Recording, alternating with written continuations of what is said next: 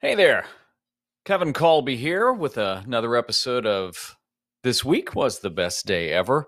Kind of my real, raw, not overly produced podcast.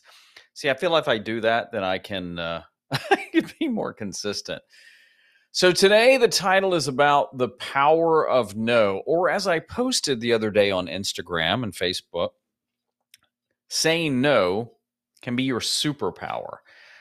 So quite a while ago, um, I had a uh, I had a boss once, uh, a great boss, and he believed in a soft no. Um, and I realize everybody's different, but his thing is like when somebody asked you for something, even if you knew you couldn't do it, just go ahead and say, "Well, we'll see. Maybe we, you know." And and I always had an issue with that because I felt like if somebody says, "Hey," I, a bad example Hey, Kevin, can you give me a ride to the airport at 2 a.m. in the morning? If I can't, I'd rather just say, no, I can't. rather than lead you to believe that it might be a possibility. Now, I do believe that there are times where maybe it's not an immediate no, but I guess what I'm talking about is that, you know, especially in in the creative space, you get asked a lot. I mean, I know I do. I get asked a lot if I will, you know, promote a product or if I'll, eh, this is the worst, I think. And by the way, don't ever do this. Uh, you know, if uh, especially like I'm an Amazon influencer and I've got my Amazon store, you know, so somebody will say, "Hey, you know, if I if if you buy this product and give us a great review, we'll pay you back." That's an easy no for me.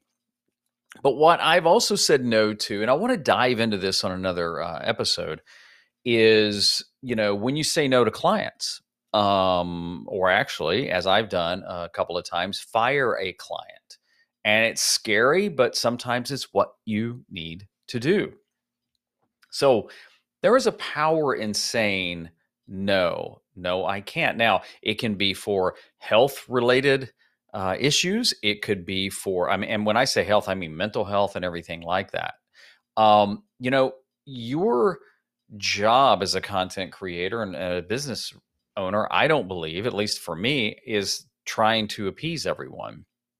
In fact, I think by doing that, trying to please everyone and make sure you know you never say no and and I'll do whatever you can just run yourself ragged and then also just suck the life out of uh, fun or the job or whatever. I mean, I love helping people with video. I love being a coach. I love creating content. I love working with clients and friends and things like that. But sometimes you have to say no. No, I can't. No, I'm not available. Uh, there was recently uh, somebody connected with me through somebody else, and they had some gig that they said they would fly me to Las Vegas for, you know, basically name my price. And I started checking into it and I thought, you know, I didn't like the vibe of it of it and I just thought no. So I just said, "Hey, can't help you out." Even though I did talk to my wife about, "Hey, can we make this happen? What if they paid this?" And then it just felt like chasing the money. So I just say this to to encourage you that if you're in a position where you feel like, "Man, what if I say no?" that sometimes no is your superpower and it's okay. Hey, let me know what you th- you think in the in the comments. If you want to subscribe to the podcast, I'd, that'd be fantastic. Also, check out my YouTube channel. That's where I post the majority of my content, and it's youtube.com slash Kevin Colby.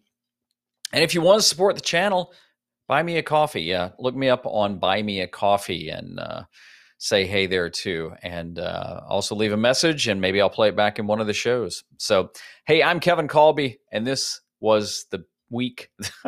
this is my podcast show. This week was the best day ever. Hope you have a great today.